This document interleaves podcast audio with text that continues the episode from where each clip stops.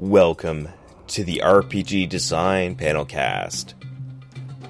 We bring you the very best recorded panels, workshops, and seminars concerning role playing game design and publishing. This has been made possible by the generous contributions of the panel speakers and Double Exposure with their leading game design convention, Metatopia. Episode 79 Agile Design. Recorded at Metatopia 2015. Presented by Rob Donahue and Emily Dresner.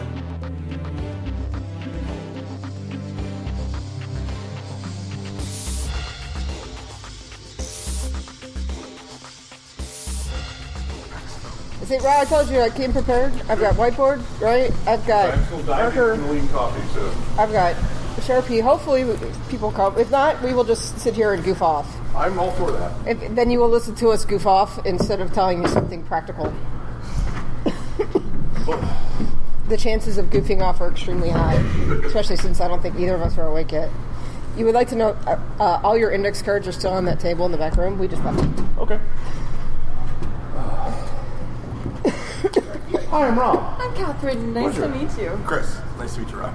Hi, Rob. How are you? I'm awake.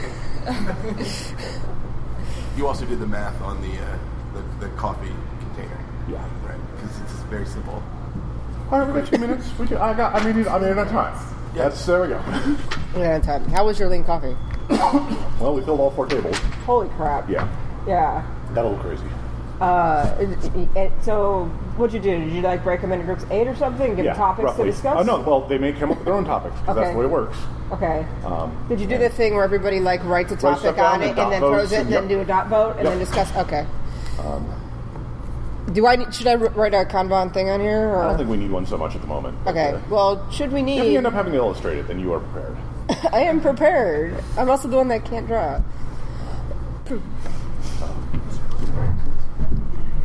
I have no artistic skills, but by God, I can make a diagram. Do you, do you mind if I take a picture? I don't. I know they don't. Yeah. Yeah, there we go. This is a post-it. There you go. Okay.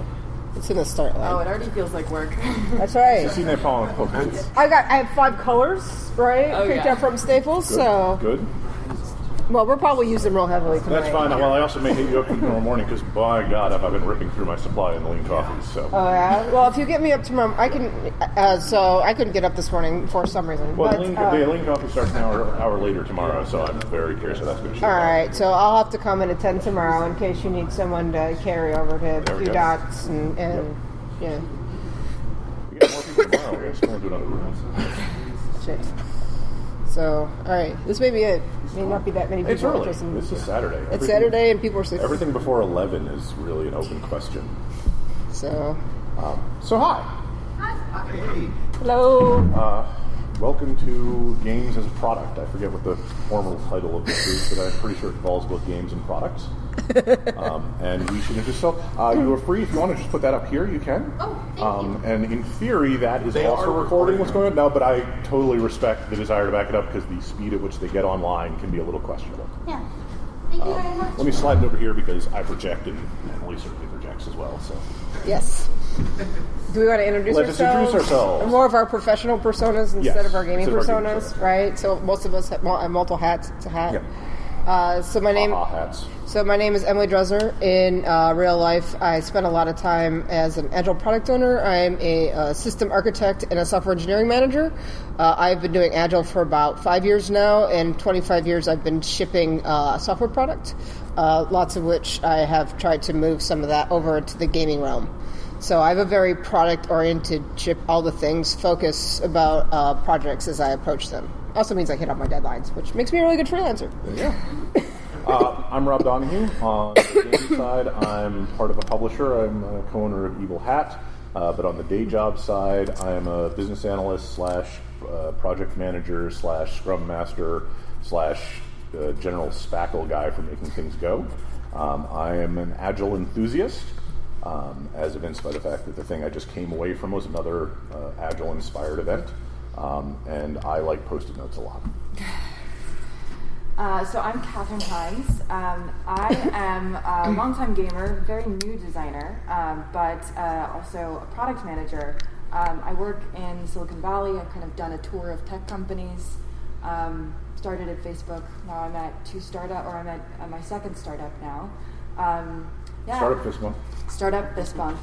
So yeah, we can tell some more stories. Yeah. The, um, uh, I um, I I'd say that I've never been in a purely agile environment, um, but Is there such a thing, really? And yeah, maybe not. I hear yeah. tales. the um, but but just lots and lots of uh, mixing of techniques, and and I think that a ton of it applies to games. Uh, my name is Chris O'Neill, and I am uh, on the game side. We're Ninth Level Games. We make uh, role playing games and card games. Uh, Kobolds Ate My Baby and Schrodinger's Cats are our current products. Uh, in the real world life, I'm a solution architect for a business consulting company, and I work in IT service management software. Uh, one of the big things that we do is we actually implement project management solutions for people. Nice. Um, so, you're is is it a pure agile environment? I have yet to uh, build the software for that. But agile Scrum falls we've done a bunch of times. Uh, So we do a bunch of uh, you know. So I, I come from the other side of that, which is building the le- less doing the agile work and more building the software to help people do that. So. So this is a weird panel. Um, because this is a panel about designing a game that has nothing to do with designing a game, uh, at least in the sense that you usually mean it. Uh, we are right now. We do. We are going to talk about your game as a box, um, because there are lots of people out there who, and, and people here at this convention who can tell you how to write good rules, who can tell you how to do a lot of things that will make your game a better game. We do not care if your game is a better game, but we would like your game to be a better product. Um, and so we're, and in fairness, this is not something that is is super polished from our perspective because this is a weird topic to discuss. Gaming is a weird kind of business. Um, some of the lessons that come out of other disciplines are applicable. Some of the lessons kind of aren't um, because this is a little, all little Mickey Mouse. Um, but hopefully, uh, if you are looking at making a game, then we can either help you figure out the way to make that a product or help you figure out why you don't want to make it a product and maybe you want to do something else. And I'm happy to riff, so interrupt me because I, I ramble like something crazy. So, so I think that we're going to start with just letting Rob ramble for a bit. Rob, what do you mean between a product and not a product? What a fantastic question. Thank you. All right. So by product, I'm going to mean something that you are going to sell to somebody. You can give things away, and, and we should sidebar about that a little bit because free is actually a very, very nuanced topic. But for the moment, let's say I want I have an idea for a game, and I want to get from that idea to something that I am selling. I am going to have to start with, and Emily can totally Kanban this if she wants. Um, Yeah, I'm going to okay. have to start from moving from this idea to actually creating a product. And then I'm going to, by product at this point, we mean the text, the copy, the thing that we will do the work on. I then need to refine the product until such a point that it is able to be released in software versions. I basically need to do an alpha and a beta, and I need to revise on the beta until it's sufficiently polished that I then get a release candidate. And then I need to actually get that game into a producible form, and then I need to get that into the hands of people who will give me money. Um, so, practically, we are talking about creation and collaboration. We are talking about refinement, uh, editing, playtesting in the context of games. Um, we are talking about production, and we are talking about distribution. I think those hit the four big Those are your big, those are the Yeah. big ones. Yeah. Absolutely. Um, I I will let Emily scribble furiously. Um, So, this is like my entire life, right? So, we're probably going to talk about Kanban boards a lot, right? I didn't really draw it out because usually the far right uh, column should be on fire. Yeah. Uh, it's just a, a rule. So, uh, we're, we talk about Kanbaning things up a lot. Found that uh, Kanban as an agile I'm, technique. I'm going to step back one. The reason she's doing all this, if none of you, does everyone here know what a Kanban board is? All right, so let's so- talk about what a Kanban board is. Would someone else like to unpack that? Because I, I was just going to say the easiest thing to fit was gonna, has, has anyone watched Silicon Valley, the TV show? right, because it's a, it's the best Yep. example Yep. of how on board action. So, I mean, if you want to talk on the technical, you guys. Are, Short short format is a technique that basically says you're going to have columns, you're going to have post-it notes that reflect ideas, and you're going to move the post-it notes through the columns. If you are making a product, one of the best things you can say, like, it's wonderful say you've got a bug fix in a piece of software. It's like, okay, here's a here's a card. This represents the bug, and we've currently got the bug in our bug tracking system. And eventually, someone grabs it, and we move it from the bug tracking system to the QA system. And the QA guys are now working on it. And the QA guys are done with it. It needs to be tested. So we move it to the testing column. And testing happens. And when testing is done, we move to the done column because everything's awesome and bugs never come back. Um, So, I, so on my lovely whiteboard here, which I'm just going to erase with my fingers, and I've been taking notes as Rob starts talking because this is just how I function. Is that so? A Kanban board is largely, and this is will be really helpful, and we can we can unpack this and dig this in, into dig into this. Is that it's essentially just a flow from left to right of putting basically your stages into different columns to understand where everything is at right now. Uh, oh, sorry. This is sorry. So they know what you're talking All right, about. so, so it's it says my idea, my other idea, right? so um, this is not how I would do a Kanban board. Uh, I would break this up much finer and and break this out. But basically, I've built. Uh, Five columns here. If we want to start, uh, so we'd start with like my. This is a post-it note. You can't read my writing because I can't write. I have really bad arthritis. But uh, so I just started with ideas, my game, and my game, my other game, and then you could start saying, all right. So my game is currently in make, and my other game is an idea, and then maybe we would track that as my game is currently in alpha, right? And it's currently being beat up by Fred Hicks at some poor table at Metatopia, and then uh, then you can start on my other game. But this is not really how how we prop.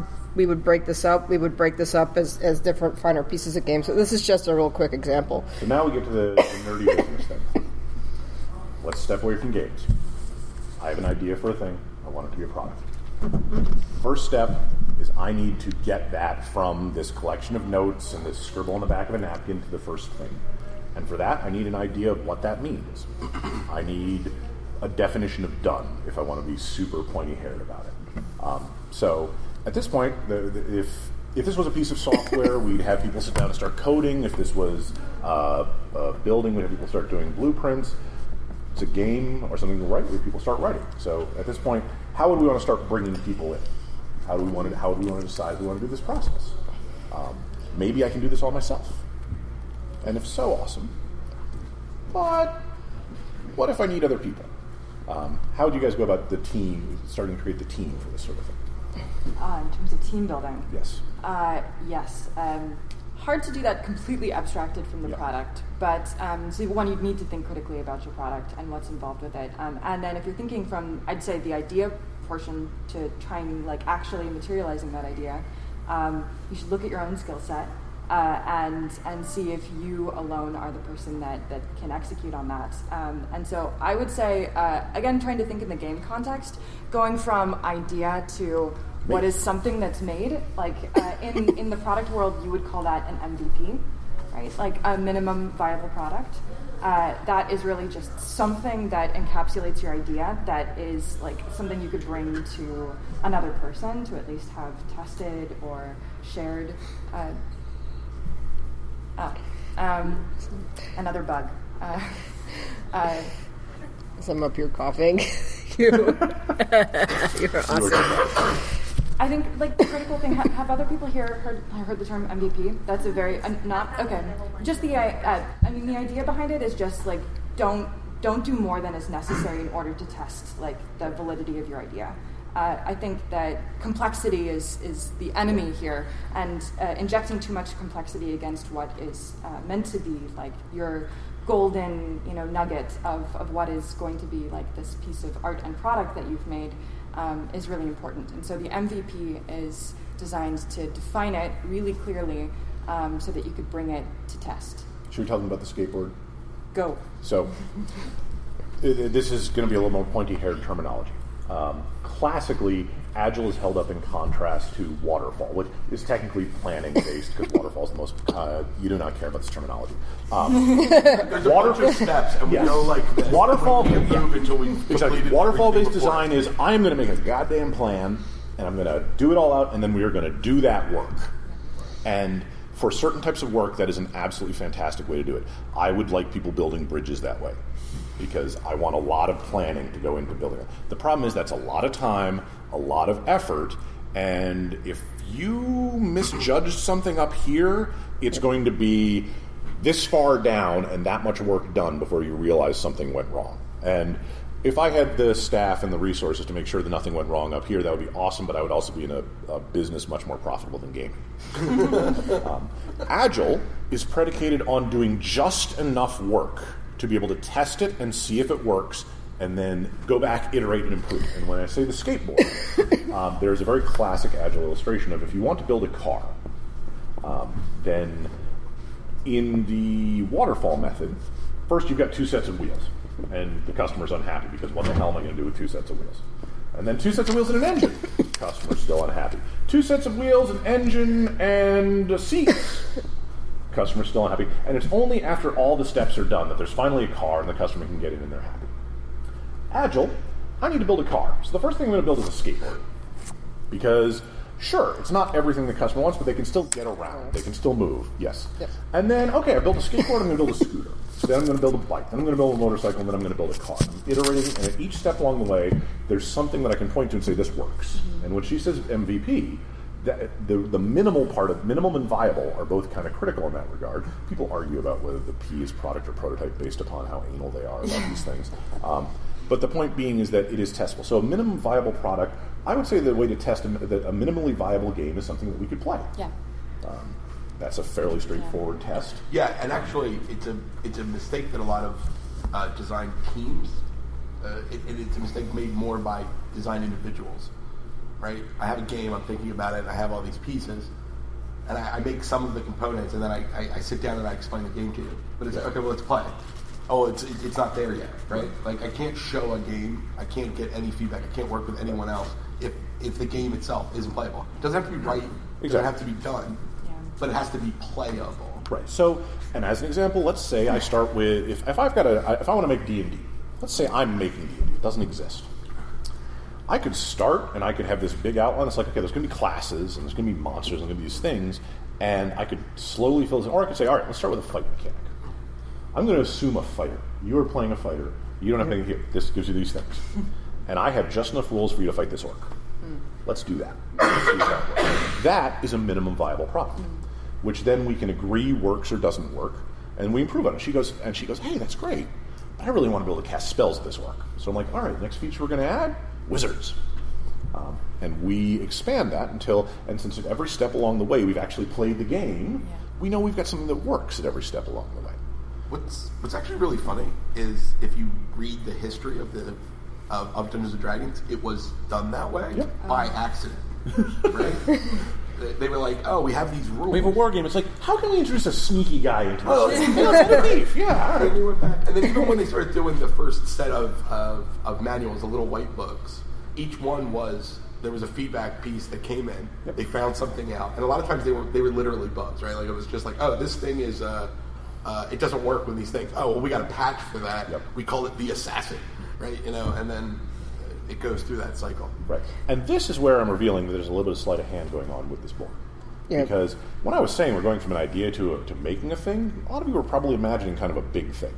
But I'm really saying no.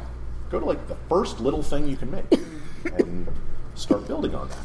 Um, and you can do it very fast. Because here's the joy of the, the world we live in as opposed to the world Gygax lived in. Getting that feedback is so much faster to do now than by letter writing.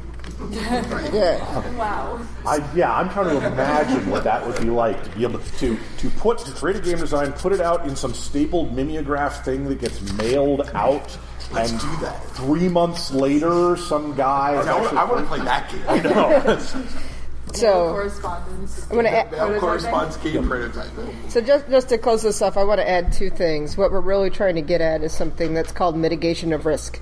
So uh, when you're dealing with so so a lot of times, right? I've been working, been freelancing for what since long. Too 1990 long. something, uh, a long time, and we used to From back when Pokemon was cool. yeah, back when Pokemon was cool. so cool. Pokemon's Yeah, so does cool. my- that's what a six-year-old says. Six year old's correct. So, so, terrifying. so back in the day, the way that we actually did it is that we basically handed out these freelance assignments and said, "Here, go write this big chunk of system, and then come back, and an editor's just going to kind of cobble it all together." And if you remember from the '90s, a lot of our games sucked, and that's because we had absolutely no idea. Like I worked on uh, Vampire Inquisitor. Did I write that? The spots Yes, for that? that was the Some one, yep. bullshit. Um, and we had wrote all the splats for this game, right? So all these character classes. I, I to this day, I have absolutely no idea if those character classes are playable.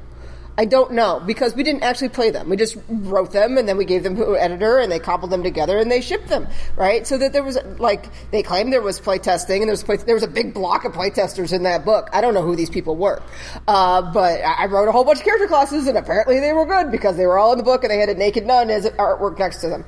So what we're really talking about is you know so mitigation of risk. So you are getting a feedback of continuous information. We don't want to say here we're going to start at the beginning and then we're going to deliver this beautiful artwork product at the end, right? What we want is something that's playable, something that's fun, something that's well tested, something that we have complete 100% confidence in. When it goes to even to come to Metatopia, we already know the state of the product, and this is sort of what these techniques give you. Uh, so that's why I'm talking about mitigation of risk. The more that you iterate on small pieces and build on big pieces, the lower your risk is, and the higher the quality of your game is over time. And your game, at by the time you get to this stage, when you're presenting it to you know the local goofballs, then you know for sure that your game is going to be playable and fun before you ever have a beta tester come to your table because you've already played it 50 times and you know exactly how these systems work and you know where all your strengths and weaknesses are. And, and this is where we're going to shift over into uh, using some business terminology because life makes a little e- is a little easier. We as, as gamers we hand wring about playtesting because playtesting is really important. But we also have a vision of playtesting, which is that we have handed someone pretty much a complete-ish document, and they're going to put it through the paces and give us feedback. And that's great. But if that was your method of product testing, user experience, yeah, good luck. You'd be burning money. Um, business has figured out other ways to deal with this um, without needing to finish making the product and then giving the customer a month to play with it and then give us the feedback that they feel like giving us. Um, and I will totally cop that user testing is, is something I let other people do. Because it's awful. yes.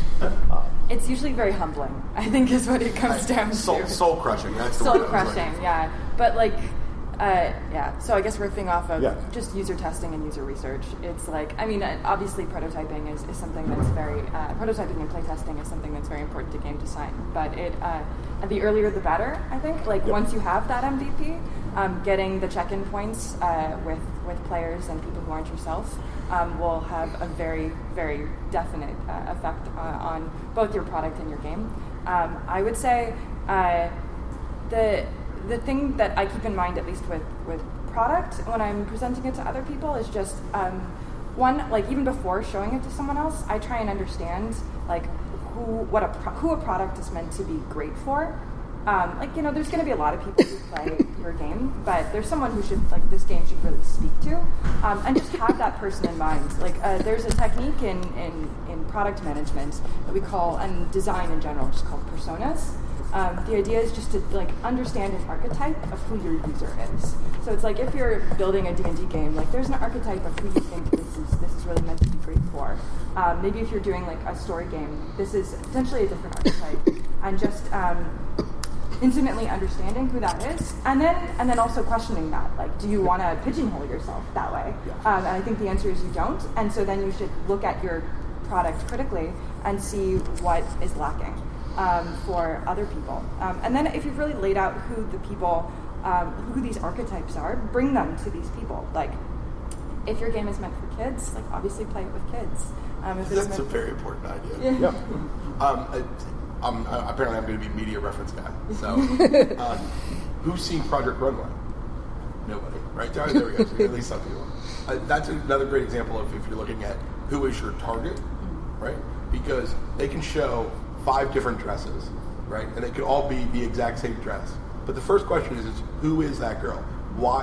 Who, why does she want to wear that those clothes? Because that makes a big difference in whether or not that's a successful outfit, right? And you have to watch that project, and you know, from you know breaking down the, the piece, there's a great piece in the middle where Tim Gunn comes in and he says, you know, why are you making these decisions? Who is this person? Why does she want this? Can you defend that? Right? and from a uh, playtesting and prototyping perspective, you have to know who is going to play your game because the answer is not everyone. Yep. It's not even a. It's not even a large percentage. You don't want everyone. You don't want because you, that that game. Is terrible. Yeah. Yeah, it's The game, terrible. the game for terrible is the crappiest game. The game for everyone is the crappiest game. Right. So the game that's for it's for a specific person that's going to be super excited about it, and then the people around that type are going to like it, right? And then if you're really lucky, the people around those people are willing to buy it, right? That's the pyramid. Yep. Willing to buy, like to play it, love it, and will say Evangelists. you're the best, mm-hmm. right? Uh, but without those questions, you don't know how to answer the question of why did I do this? What is that for? And if you're talking about uh, QA steps, uh, you know, a really good thing in the business world is to say, okay, we have this uh, either a requirement, a story, whatever the piece is that is, this is that thing that we're going to test. And then if it passes, I as the person, so put yourself in that persona of who that target is, and say in a sentence what they're trying to do. So in our D and D example, it's I need to, I want to kill orcs, right? Well, can I kill orcs, right? So I'm playing the game. Can I kill orcs? Uh, no, I can't because the orcs are more powerful than me. Oh, we have to go back and we have to make some things so that I have other options, right? And then find out what's blocking that pathway because that is a great way to pinpoint where you should be spending your time when you go back. And that and that very much illustrates that we, again, playtesting is not going to be one giant thing. Um, there is a point where, yes, having a fairly complete copy of your product and putting it in people's hands and putting it in other groups and having them run it and having test that is super valuable feedback. But there is testing you can do before you get to that point. But it is Right. testing that you need to know what questions you're trying to answer. Handing someone a product, or even just saying, "Here's a fight scene, run it," anything like that. If you don't know what questions you're trying to answer, then it is going to be total luck whether or not the feedback you get is going to help you. The blind play test at the end of the game product Yep. cycle is really about testing your rules transmission. Yep. It shouldn't be for testing the game, right? because the game, you should know 100% that the game works. It's just, have we given you the, the direction so that you don't need me to play my game? Yeah, I want to highlight and circle that point. That that one is that's, that's super key. in the in the business world, you know that's the the UAT, the user acceptance testing at the very end, right? Um, you know, so we're talking about this testing that's in process, and from an agile perspective, it's always going on, right? Um, so you're putting a team, even if you're putting a team together, there's somebody that should be watching, you know, what's going on in all these iterative testing. But when we get to the end, there has to be a testing step that should be not those people that have a set up. These are the criteria that we're going to do. And in gaming, we usually call that blind play testing. At, at the end of it, I, I can hand it off to them with a very clear set. This is what it should do. Go see if it works in the real world before we send it out. Because once we send it out, we're done. You can't fix it. We're not the video game industry. We can't patch. You can do. Yeah, yeah, but Here is some errata. No, it's, it's, yeah, it'd be great. No, I mean, and I'm, I'm going to point to this. Uh, if folks look, uh, the D and D 5e, they've released their errata. It's a page, um, and this is a huge contrast to a lot of things in the past. Yeah. Um, there, there is no shame in a little bit of clean errata because typos can always get through, things can always be. But boy, if you've got a game that's going to require 50 pages of errata in six months, you dropped a ball. or subsystem like oh th- those subsystems don't work. You Yep. know? To Emily's point, like no one ever play tested it, so we have no idea. We have no idea. I was going to point out though that it's specifically because they're not trying to, they're not addressing the mechanics in those errata. Sure. They're always addressing the intent, just to clarify language. which is, but that's good. Um, it, it, they they have a better understanding of what their product is with 5e than pretty much anything else to date, um, because that's what it was. The, 3e was still very still had a lot of ideals. 4e was much more productized, and 5 is full business. And I'm thumbs up on that. It's a pretty clean product. But uh, so let's let's talk a little bit about the other the flip side of this. How are you? How can you tell when to stop? That's always a good question Can you too. tell me? Well, and that's it, Because that's- you There's can no one answer, but literally we're iterate talking about this, We're talking polish about testing. We're talking Yeah. about putting things in front of people, and we're gamers. We're optimistic. We are. We have a tendency to look at all of this stuff as, oh, well, problems are just things going to slow us down, and we can still keep moving forward, right? No problem. Sometimes the answer is this is not something I need to make a product out of, and and let's step back and talk about why that is the case. It's going to cost you money, and it's going to cost you time. This whole process, this is even if you are just doing it yourself, your time is worth money. Right. I, I don't care who you are, your time is valuable, and you may choose to spend it in this fashion, but don't ever think of that as free. Um, and you need to, at some point, you need to say, this is going to cost me this much to make it a product versus just releasing it for free. Put it out online, whatever, and don't care. There- Here, and this is a sad reality. The bar is lower for if you just want to release a PDF online. Um, and it shouldn't be. It would be awesome if every PDF that came out was put through the same rigor, uh, but it won't be because the when the bar is lower, then the the need to test things. Whereas in contrast, if I'm going to put several thousand dollars into printing this thing, it needs to be good enough that I get that money back. Uh, whereas PDF, oh, you know what? I got clip arts of half naked ladies. So Yeah. Um, so, Though there is an interesting um, piece where it says this is especially especially it depends on the type of game, right? Like so, this is definitely less true um, in, in in the board game world, but it's kind of true in the card game world and definitely in the role playing world, where you can you can have a half product, right? So Yep. you can have a working product that, from your perspective, isn't completely done, right? But that I'm willing to give for free or very low cost just to cover costs Yep. into the marketplace with the expectation. It's kind of like in the video game world, they would call it early release or you know, Yeah. Yep. right? Like a- early access, right? Yeah. Steam Um, Greenlight. Right? We'd love you guys to try it. You know, we, we hope you enjoy it. it. And if you just come down, it'd be great. Um, you know, and, and part of that is, you know, if you're going to do that, you need to be open to the feedback that you're going to get, because otherwise, why do that? Yep. Right?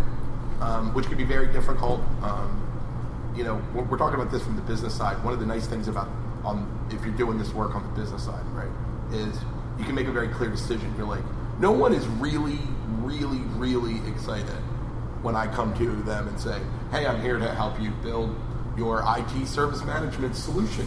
Right? No one's like, "Whoa, it's going to be the best! Your problem management system is so good! I'm so excited." Um, the uh, uh, Big, big fan. yeah, so because of that, um, you know, uh, you, you can put direct dollars to time, right? You can say, well, we have to end this, and we're willing to accept some of these things don't work, right? Or these some of these things aren't great because it's just a, you know, uh, it's just a risk calculation. I don't need it. I don't want to pay for it, Yep. right? Um, and that's how a lot of these agile ideas got pushed into into the real world of business because in the past you had to say, oh, it's going to cost us a hundred million dollars, right? And we're not going to know if it works until the end of a hundred million dollars. Now we can say it's going to cost you a hundred million dollars if we do everything the best way, but you can decide at 10 million and 20 million and 30 million that this is enough. Maybe we don't need that. Hey, you know what? Let's change the focus and the direction. And you can do that some with games, but usually, you know, especially if you're the artist, it's like this is the game, this is the thing that I'm making. You can only see this endpoint, and you only really want this endpoint. Um, so that idea of where do you stop, right? Because if we get to choose, we're never going to be done. I don't know a single game designer, except when you're like, I'm done. Never want to see that game again. this is trash. I want to burn it. Don't. Oh. I'm riffing on that idea. I think that uh, what that makes me think of is just being really crisp about um, like what you're measuring yourself by in the end. Uh, like your and so metrics. That's Yep. what we would call those like uh, in the business world. But like so if this is meant to be like a viable business for you at the end of this, like you're gonna want to make cold hard cash, right? And so and then your endpoint is when you think that this is marketable um, to your target audience and that you're going to be able to uh, like turn a profit from it. If it's and then before that, like I, I- think going back to even talking about different stages, I think you should really track what your success goal as Yes. is at, at every single stage that you're testing. So like maybe for playtest one, your goal is for people just to have fun. and yeah, that's a very kind of loose term. Maybe it's to test the orc orc mechanic and make sure that it works. You but need having 35 units of fun, and 35 units of fun, and then we can move forward. But then we can have an advanced But, no, but, but she's she's so spot on. The if if you if you know why you want to do this, then you can decide if you fa- succeed or fail. Because if your criteria is I'm a business and I need to make something that will sell, that produces one set of decisions. If you are I love this property and I want this property to have a game, then that is your success criteria. And maybe you lose money on it, and you need to decide where those trade-offs are. But that is your your test criteria. I I just want the cachet of having been published. That exists. Then you get a game book out and you've been published. Hooray! Life is life is good for you. I have this idea that I just want to make sure that's out that that gets out there. Then uh, that's sort of like the well, do you even need a product, or do you just need a blog post that you can point people at? Well, maybe you want a product so it looks more polished. But again, each of these things has very different success criteria, and that's important because again, we're still talking about that specter of cost lingering over, lingering over your shoulder. If your success criteria are just getting it out there, uh, spending the money on getting it printed and, and getting a huge art layout for it and whatnot is probably not going to be a good trade unless you've got money to burn, in which case I have consulting services to offer. you got money to burn. I got all kinds of stuff we can talk about. So I want to burning money. I w- because because I'm always all of us just burning money. Yeah. because I'm always the negative person on any place that I go. Uh, one thing I do want to touch on that's very important in all of this process to understand is the concept of failure. So uh, failure, especially in game design, is, is so where I come from in the '90s, right? So this strange place called the '90s. Uh, failure was was not an option, right? You wrote some game and you put it out, and it, and And it was going to get published. it was going to get published, and who cares, right? And we're like- word- We words would- already paid exactly. for it. Words Yeah. will go in the bucket, and the bucket will get shipped. That's right. So, uh, but what uh, what's really important to understand now is that as we're focused on fun and we're focused on playability and we're focused on acceptability and what you, who your audience is and who's going to accept it, that we also have to come to terms with the fact that our first couple attempts at this is totally and utterly going to fail. It's just we're going to write something, we're going to give it to a bunch of gamers, they're going to look at it and they're going to rip you to pieces and get up and walk away. And I think there's another panel that's here at Metatopia about taking criticism. You should go to that one. Probably it's, it's Well. super useful. Um, You should oh, pay it's more attention to yesterday. schedule. All right, I don't pay attention to anything. She's in the 90s. Yeah, there we. She has to wait like 25 years. Wait, wait, It's, wait, wait. it's, it's yesterday at 10. Um, But what's really important about doing this process when you're taking it to combat, right, you're taking it to make and you're taking it to alpha is the fact that if you go ahead and you put it in front of an alpha group and it completely falls on its face, right, you haven't gone and invested three and a half years of your life trying to develop this combat system that you've decided is the greatest edifice ever, and now you're going to show it to your hero and they're going to tell you, yeah, this sucks, right? All you've invested is maybe a couple weeks, maybe a couple months of your time and your money. And even with your money, I'm talking about time online using Google Docs that you went back and forth, or if you were using version control, it's in Git in Markdown or something. And then you're going and you're handing it out, you're giving it to people, you're testing it, and if it totally doesn't work, it, it, it, that's fine. And but one of the things that you learn through this process as you fail is maybe you aren't very good at doing the rules because you keep iterating, giving people the rules, and then that gives you information and data that you need to go to operate, which is to find somebody on story games or an RPG net who knows how to do rules and partner with them so that you can start building the product. So you start getting this information back. So if your big dream is to have a product that's sitting over on that shelf, over uh, you know, over outside of the game room. Uh, that everybody can go and pick through, then you have the information that you know where your strengths and weaknesses are in both your game and yourself, and you have that information available to you. And if you have that information available to you, it becomes actionable. And if you can actionable on it, then you can actually do something about it. If you do something about it, you can push the ball down the road. And you'll never know that information if you don't start basically iterating and accepting the fact that you will fail. And you'll very fast. So we call it fail fast. Uh, go, you fail fast, it's all right. You just move on and you take all the changes and you keep going and we iterate on it until we get something that's And, polished. and to this, I'm going to point to Kickstarter is very popular these days for good reason. Kickstarter is a fantastic way to find out if your idea is not going to fly. Sure. And if you go into it with that expectation, because here's the rub: there there are a lot of Kickstarter strategies for how you set your price. One of them is often set the price really low so that you'll hit it and people get excited and get into stretch goals, do all those do things. that. Don't. For the love of God, don't. Figure out what you need the value to actually be at and set it there. If there is not enough interest to hit that, then there's probably not enough interest to sell it, and you need to reconsider what you're doing. And that's harsh and that's mean, and I'm uh, and I'm very sorry to say it about your darling, It is full truth. but Preach, brother. it will save you pain. the, to Emily's point about failing fast, the one of the cool things about gaming is is one one of the some, sometimes we got back to so let's go. Sorry, you have to know where you're going, right? You have to have, have this idea of where you're going, right? And if you fail on the way there, right, you do want to fail fast if your idea itself isn't viable, right? Which is very common um, in brand new role playing games and lots of board and card games. I have this idea for this game. Oh, that's not fun, Yep. right? Or I have this idea for this role playing piece, but it's like it's not. There's not enough, Or right? There's no market for that. or there's no right. Uh, Nobody cares about Venetian marriage games. I do. Well, yes, that's not, but, but but that's how you go and find out. Right. Yep. But but the, mar- the market for all those games are the people that are at this convention, right? It's one of those weird things. Yep. We're not the right argument. Yeah, watch for your, watch for confirmation bias. Yes, the, yes. Uh, the, the gaming industry is very given to that. Um, but if if you can fail on a game, one of the nice things is, is each experience of that failure is pushing you forward as a designer because you are gaining skills through that process, and hopefully you are gaining a library of toys, right? Yep. Um, I, I design games until they're not cool or fun to me anymore, and then I put all the pieces in a box, and I go back to that box The all drawer. the time. Yep. Right.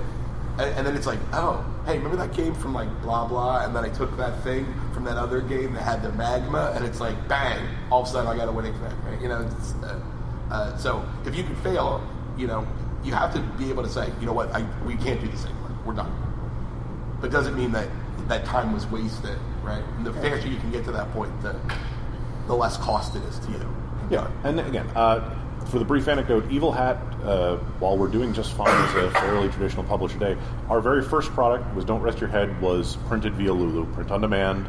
Uh, our total budget outlay for that was about a hundred bucks for some clip art. Um, and the reason we did that is because literally we Evil Hat started as a production. Fred and I had sort of made Fate and done this, and we just released it online because we were part of the Fudge community, and that's what you do at that time, and it was great. Uh, but then Jim Butcher, who was a friend of Fred's and indirectly a friend of mine, said, "Hey, would you guys like to be the one to make a role playing game about my books?" And we're like, "Yes, we would," and we have no idea how to do that. so we took that path of risk. We'd like, "All right, we got a little game that we're going to release by print on demand. All right, then we're going to do Spirit of the Century. We're going to make all of our mistakes doing Spirit of the Century, so that when we get to this big thing, which we have been trusted with, we have gotten those out of our system. Um, so figure out where your mistakes are going to go because they're going to happen. And if your plan is predicated on nothing going wrong, your plan has already gone wrong. And always remember that your first product probably isn't going to be your best product. Go ahead. I just, just got a comment, not really a question, but uh, at, at the last game company I worked for, I uh, worked very closely with the art director. One of the things that he told me that stuck with me a lot, that he learned was, he said, you got to be able to do something, and it could be like your masterpiece, and especially if you think it's your masterpiece, and you got to be able to take that and tear it in half and just Yep. rip it up.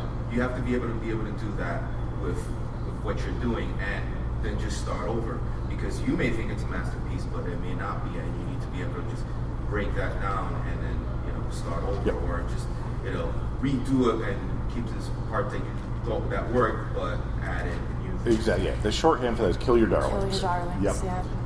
And this is where, and I'm gonna, and this is an important thing. This is why we, we are talking about making a product. If you want to make art, art the fuck out of it. Right. Uh, it's, if there is just something that is the, the reason you are making this is to have made a thing and released it into the world, then we'll give you some advice for how you're not burning your money away. But if that is your end state, if your end state is that beautiful, magical thing that's been created and it does not matter to you that nobody ever plays it, do it. Just own it. Be aware that that's what you're doing. Don't expect that just because you think this is magical and brilliant, everyone else will recognize that. the uh, to, to the point there, one of the things that you're seeing a lot in the industry right now is uh, micro and nano games. You know, we can we can nerd out on terms of that all day, but um, one of the reasons for that is, is because it is the way that you can do all of this work through all of these pieces in a much collapsed time frame. But all of those games require them to be super tight, right? So, but you can actually test every little piece of it. Whereas, you know, if you're if you're designing a uh, you know a board game that takes four hours or a role playing game that's designed to run long campaigns, the testing for that can take a huge amount of time because there's so many moving pieces. If I have a game that has five components and there's two action lines, you know, you're talking about uh, the um, Venetian marriage game. Um, there's a game called Council of Verona, which is a, a fun, um, you know, deception game. And then there's a five card game that was like a little rider about it, right? That is just to a hair's breadth. You can see that it was testing pieces that were of that other game. It was like, let's get this mechanic together of, you know, I have one or two roll options and I'm just going to mess with your head.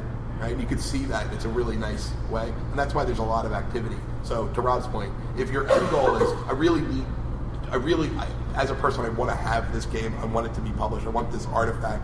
I want to be able to say that. That's a really good goal that doesn't cost, right? It's the board game and card game equivalent of print on demand, right? It's the it's the Lulu and the, the, the drive-through. So.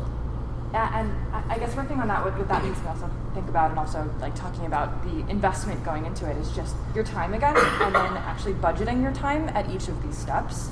Um, like executing against a goal is really hard, right? And I think that a lot of product management techniques um, can actually really help there. Yes. Um, and so by that, I mean um, holding yourself accountable to deadlines, which sounds super obvious, but obviously is really hard to do in practice, um, and doing that at every stage of development.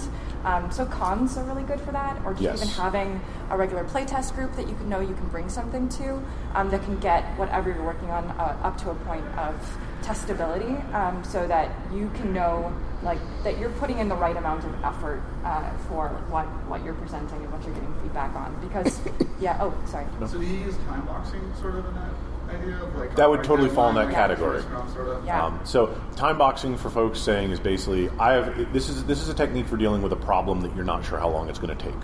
Um, uh, this I need to solve this thing and it's big and fizzy and whatnot. So instead of saying I'm going to do this and leave it as an open-ended thing, I'm saying I'm going to work on this for four hours.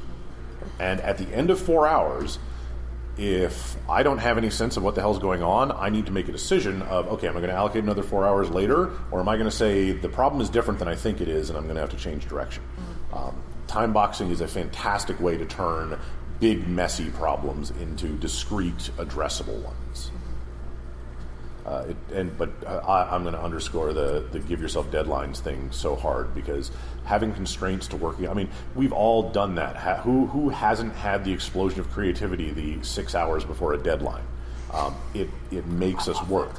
Yeah. Um, one of the things that uh, Scrum, which is one of the types of Agile, has is something called the showcase, which is after a unit of work, you show everyone else in the team and potentially in the company What you've what you've been doing. And it's a thing, and they can look at it, and they can see you use it, and they can ask you questions, and that is an amazing incentive to actually do some goddamn work. Um, and cons can serve a very similar purpose. A lot of for a lot of people, if you have, and I'm going to tell you this: do this for your testing, but not for your publishing. Um, pushing yourself so you have something playable at Origins or Metatopia or whatever is going to be incredibly valuable creatively. Pushing yourself so you are rushing to get a product out the door so it's on shelves by Gen Con or Origins or whatnot is an invitation to disaster. Almost every publishing story I know that has gone wrong has been because of that.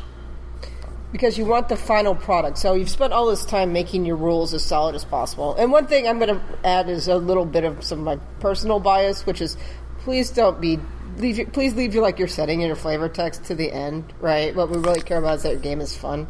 Uh, so all right, some personal bias over. Uh, but what you want at the end of it, if you really are going to publish this thing that you have now spent the last two years playtesting every step of the way, what presentation matters, and it matters a lot.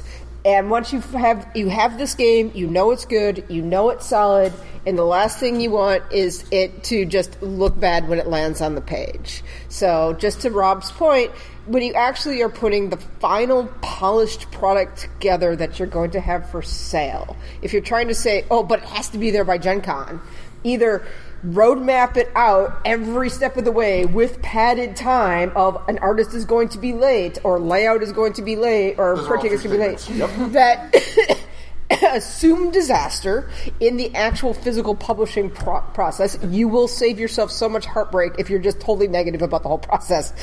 And so, but it's so true, I right? wish that wasn't true. I wish it wasn't true, but it is. It is so true, right? So so just just assume the worst and hope for the best. And and but I think that give especially if you're like people will buy your book whenever it comes out online, right? Seriously. Uh, If it's good and it's got buzz or it's being done on a Kickstarter or whatever, I, they will they will they don't care if it's out at Gen Con. Most of your audience probably isn't even at Gen Con. What you want is something that looks good on a shelf that presents and says, "Man, th- these people are polished professionals and they know what they're doing. This is a great game and I want to sell it to my so, friends." Here's the again. Here's the great cautionary tale. Secrets of Zir'An. Secrets of Zir'An was a actually very good, very well timed game. It was released uh, late in the three five cycle when there was a lot of interest in other things. It hit steampunk notes very early. It hit a lot of the Final Fantasy kind of flavor stuff. It was a very well constructed game that took many structural notes from White Wolf stuff. Um, and it had zeppelins and airships back when they were still cool. Um, it was a game. Oh, exactly. But it was a game that was perfectly designed to hit the market at exactly the right moment, and it failed horribly because they did not get a proof. And three chapter. It, it's, it's it's a '90s, late '90s, early early 2000s book, so it's got that sort of like faint picture behind the behind the text kind of thing going on. And in Secrets of Zir'An, they did not get proofs and check what that ink looked like. And as it turns out, the silver ink they used was not as transparent as they thought. Um, and in printing, it meant that three chapters of the book were utterly unreadable. Yep. So the big publishers can make that mistake. Yes. Maybe Awakening. I can't read it. Yes. Yeah. It's, it's, it's, it's gold text on sepia. But that's because you are not enlightened. Um, but We can talk later. Well, and, but the Mage, Mage, Major was merely bad with this. It literally rendered what was a very good, very clever game with a lot going for it into an utterly unusable book, and it it was a huge shame, and it was because they skipped a step to get things out the door. the, the production process, right? So you're done. We can talk. Production's a dot on here. Huzzah! All right. the uh, I wrote it down at the beginning. It's on our list. Uh, the production process is where you actually want to take all. You basically want to take all your time and want to make sure everything's correct. You assume that your game is good, right? The text is good, the product is good, everything about it is good, the inside is good, but you want to spend the time making sure that your art is the right art, or your ink is the right ink, or this printing process Yes, is the right printing If you process. have not printed before, take the extra time to learn, to talk to people. Things do not look the same on the page as they do on the screen. And you can never rely on the fact that the file you sent looked awesome, translating into the book you're going to get back being anything like what you expected. And that six months you eat is not, you're thinking, oh my God, it's taking me an extra six months to get out the door. This is terrible, right? I really want to get this out. That six extra six months that you take is probably going to save you so much heartbreak down the, down the line that it's, you're, it's just worth it to take the time doing the production process and making sure it's meticulously planned. There's a thing about the production process to bring back this, you know, doing this as a business, right? On the, everything before the physical manufacture of a book or a game in our industry is done primarily by enthusiasts. Yes. But when you hit that line, you are now in the hard, fast world of real businesses whose purpose and job is only to make money. yep. They don't care about your game, right? They shouldn't, right? So if you're going to get, you know, if you're going to a print on demand place or you're going to Lightning or you're going to a full offset piece, they expect that you are a professional, that you know what you're doing, and that you're giving them professional level files. And they're going to send you a proof. They didn't look at it. They don't, They don't care. right? no one at the, the Kentucky factory that printed my book picked up a copy of Kobolds Ate My Baby and looked through it. If they did, they were horrified. Actually, that's not true. I, I, I worked as a printer for a long time. They do. They they will look at one copy. well, yeah, I mean, They, to, they, they will to- do, they will to make sure quality- their machine did right. They will do quality, but nobody's going to read the book. No, no, no. It, I mean, they, they, they don't care. To you know, the point. Like if the third chapter is un, un, Right. uh, that's They'll look for yeah. They'll look for flip signatures. Right. Yeah, they, they're like just that. like, it's not upside down, and the ink is about what it was supposed to be. Right, my meets meets my card. Yep, put it in. a there we box, go. Right, Yep. and you know the production side on the uh, you know uh, manufacturing of, of board card games is the same kind of way. And then you know you're going to get those pieces, and you're going to have to make changes, and you're going to have to you know do that. But they're in the business to make money, right? And then logistics and shipping and all that. None of those people care, right? So trying to get your thing done on Gen Con time means nothing to China. A lot of people Yep. will uh, tell you that. Um, Yeah, and, and, and bear in mind, when people talk about the boat from China, this is not a metaphorical boat. um, shipping from China is a, a genuine, honest to God uncertainty. Uh, because not only is the boat going to take a gigantic amount of time, there are only so many ports on the West Coast, and they have labor problems, they have random technical difficulties. You cannot count on any, any timeline that's predicated on a book getting here from China is made of lies. That's right. All of uh, we have an entire run of a card game sitting in the port in Seattle, Yep. and it's been there for a couple of days, and we don't know when it's not going to be there. It's going to be shipped faster. I, I hope it's very soon. Um, But again, so all of those things, uh, the more uh, all of the controls, you know, and, and Emily was talking about that. You know, you have to plan for the worst. Like, on that side of it. Um, if you haven't done this before, you need a guy. Find someone that can help you with that. Yep. Um, uh, and that guy shouldn't be the person on the other side, right? Don't expect your manufacturing partner to hold your hand through all of this. I mean, right? you might eventually establish a great relationship with a printer or a great relationship with a shipper, and that's wonderful. And if you get there, great, but don't predicate your assumptions on that happening. right. The really nice thing about the gaming industry is that uh, you, it's really trivial to find people who have gone through this before, like like the people that you consider awesome experts that are amazing, right? You can DM them on Twitter, and the next thing you know, you got a screen full of this stuff. Let me tell you how this sucks. And And no, and I will assure you, because 15 years ago, this was not true. That Yeah. is- that's super true. Yeah. 15 years ago. This it was all a dark art. Yeah, and if you wanted to get published, like you wanted your game published, you had to write like a GURP supplement and get it through Steve Jackson Games, and God help you, right? Uh, or you had to have a White Wolf contract, and maybe they would have an offshoot to be able to print this. This is not true today. You, and literally, you can talk to any people that have actually successfully published a book. If you want to have hilarious stories, go hit Cam. He's wandering around, Cam, Cam Banks, Banks, yep. right? Who has worked everywhere. who has worked everywhere. Tell him about some of his, ask him about his shipping and printing problems, and then an hour and a half later, ask him if you can get up and go to the bathroom because that's about how long it will take him for like basically he'll just unload. And uh, but any anybody who's actually done uh, any of this professional production work uh, will uh, Fred Hicks will tell you. Um, they'll all be happy, just thrilled to answer any of your questions of, dear God, how do I get this thing printed? Which is All a right. huge difference between us and anyone in the software industry. God, yes. opposite- On that side, it's like, I can't talk to you about It's that. a knife fight. Yeah. So we did not really get a chance to talk about distro, uh, but that is a much easier topic to get information about. uh, I'm going to answer the one question that I've been asked most frequently in this in this con. Um, no, DriveThru RPG is not the only place on the planet that you can sell PDFs. Um, there's a whole there are whole industries out there that are also getting into electronic publishing, um, and computers are big for this. Uh, the one place I would suggest anyone, if anyone is feeling like they need to branch out, I suggest looking at LeanPub. Um, they do electronic computer books, but they transfer across. In fact, some of the books that are sold on LeanPub are sold on DriveThru RPG and vice versa.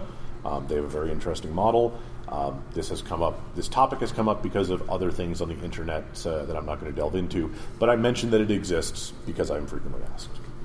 Um, do we have any wrap up stuff? Because otherwise, I think we need to start clearing the table for. Uh, Guys, I, I just want like you guys touched a lot on the concepts and the, and the process, but a lot of there are a lot of tools out there. So Yes. lightning, Sure. light, lightning round. What's your favorite tool for project management in like this context?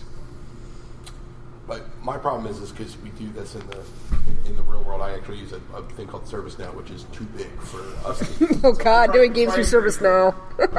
That's literally why I'm doing that. But um, I'm trying to think what the name of the uh, the task the Trello. Yep. Trello is a great tool. Well, that for- totally steals mine. Yeah. No, I mean, okay, well, all right. Use so, So Trello. I was going to say Trello. Oh yeah. I, I mean, I got So- a different one. You though. got your- I got okay. Tre- Trello is a great tool for uh, you know that doesn't cost that you can actually use. Um, Trello's task management. Yeah, Trello. Trello is basically It's the visual best task online, board. it's, online, it's an online Kanban thing, Yeah. it's Cool. the best one. And you can get it on your phone so that you can walk around and actually have your Trello boards. That's how I do Dungeonomics, by the way. When people ping me all day long and they're like, like, why don't you write about this? And I'm like, I didn't think of that. Onto the Trello board it goes. And Uh, maybe I'll another tool that I use a lot is called Toggl, T O G G L. It's a timer tool. Ah, Um, and it lets you. You're talking about time boxing. Um, it, it, it's literally like a push push button so that you can actually. It doesn't allow you to forward schedule anything, right? It's only this is the time I spent, or I'm Yep. doing this now. Here's the task that I'm working on, and then I'm done. Nice. So that you can. Uh, it's just super important for people that are billing, but it's it's very nice from a control perspective. Like Yeah. Something that is not Trello. Something that is not Trello. Um, I was going to say Asana. So this is Oh, another yep. task Yep. management system. What's nice is that um, it, it, it is free for individuals. Uh, uh, so uh, you can use it to manage your game, manage your product, manage your life. Uh, it's just really lightweight, um, but it really gets down to the point of tracking a task from stage to stage all the way to production. Yep. Yep. Um, also really helps with collaborators. So someone can have their own personal Asana. You can kind of mix projects that way. Definitely use it at work, but it's really helpful um, in life. as well. ASANA. Yes. Yes, So- Asana is also awesome. I, I the seal of approval. Um, I'm going to use say one that I don't use as much as I would like, and that is Git. Oh, God damn it, Rob. All right, well, you do Git because you can actually speak to it more intelligently than I can. Um, so instead, I'm going to say Google Docs because, uh, yes, we all use Google Docs, but the fact that you can have multiple people in a document at the same time is the most powerful thing you can do when collaborating on an idea. So, So- tell us about Git. Can I tell about Git? Or should, Oh, I was just going to say, I, I just switched from, um, we were doing a whole project in Dropbox. That Yep. was a mistake. yeah, Well, don't Dropbox just added document collaboration, but I haven't tried it yet. So I, And so Uh, switching to Google Docs, though. both Git and, and Yep. uh, Google Docs has been so I'm on the other side. Yep. the the drop the new Dropbox stuff is just Microsoft 365, so it's Google Docs without any Oh, uh, issues back and forth oh, between nice. Okay. platforms. All right. I yeah. love Dropbox. Tell us, tell us about Git. So my, my thing about my little sidebar about Google Docs is I just did a, a Katanas and Trenchcoat supplement with Ryan Macklin, and we had what had had be the funniest sidebar conversation going on Google Docs of all time, which is we were just slagging on old Supernatural games, and because I worked on a nominee for years, it got off the hook. So that was great. So you can have those sidebar conversations. Uh, so I really recommend that you look at Git and GitHub. Uh, Git is version control. It allows you to essentially track the different versions of all of your files. You can have collaborators. You can. It doesn't have to be public. It can be private. You can branch two different documents and you can bring them together. Uh, it's in a process called GitFlow. It is you can primarily fork- used for software, but but if you do it in, it will also track text files. Uh, I like writing in a style called Markdown, which is just basically a format that allows you to put in all the formatting very quickly and easily without having to have a lot of heavyweight formatting. So you can go back and reformat it all later. Uh, I have tools I could suggest, like the Atom Editor and Sublime Text, that have plugins for Markdown, so you can actually see it display as you write. It will automatically, if you do, use like Sublime Text to do all your writing, it will actually integrate with Git and check it in and check it out for you. It's a real easy way to collaborate with a big group of collaborators that are on your project. You uh, use it; it's free. all right. So with that, we run. Thank you, everyone. Thank you.